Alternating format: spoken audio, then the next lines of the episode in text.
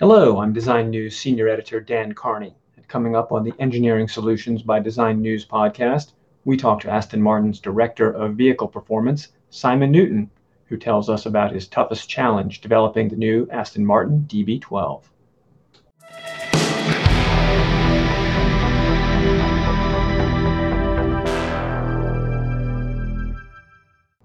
Hello, Simon. Thanks for talking to us today.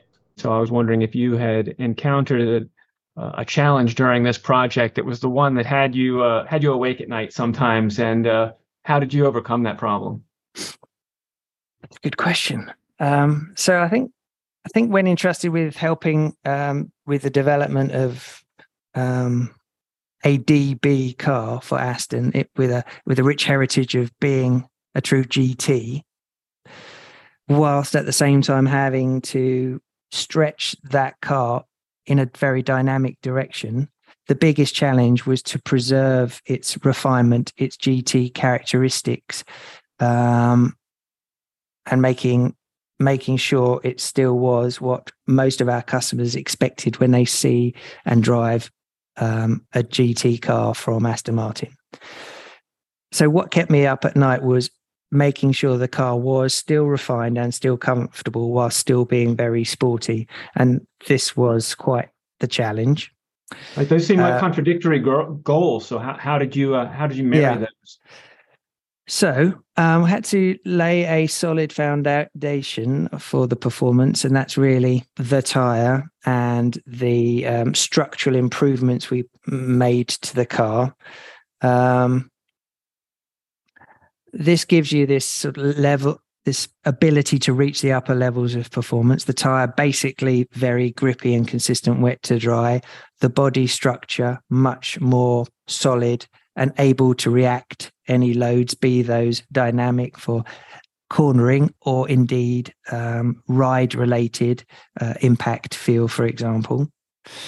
So the first point was lay the solid foundations, with which you can then, no pun intended, but play tunes. It gives you an opportunity to make the car more as you want it. For example, if you didn't have such a good structure in the body and you tried to make the car sporty, thing would shake very much. You'd be trying to put dynamic loads into a structure that couldn't take it.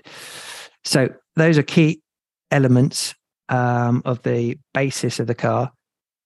Over the top of that, we needed to select systems that could give you this almost duality of character. I'm talking specifically about the suspension and even more specifically the damping technology. So the dampers that we have on the car are Bilstein DTX. It's a very powerful state-of-the-art system that can, when tuned correctly, give you good levels of comfort, but are so powerful in their bandwidth and response time and the control algorithms that support them that they can give you this sporty character when you need it. I would say that's one of the key examples in which we were able to leverage the systems to give us this breadth of capability. Another example would be the tyre, the work with Michelin. That tyre is hugely capable dynamically. But as you can imagine, sporty tyres aren't always ideal for the GT car's character. And so we worked successfully with Michelin to make sure that we had a tyre which, while still being very responsive away from centre deep into the corner, had this fidelity and on-centre sense of connection that most drivers experience most of the time around centre.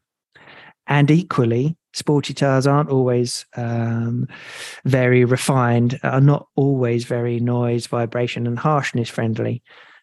So we countered this with supplementary technologies such as sound insulation, foam inside the tyres, for example. So they're just a couple of examples about how we kind of stretch the performance envelope whilst preserving refinement. Excellent. So does that answer your question?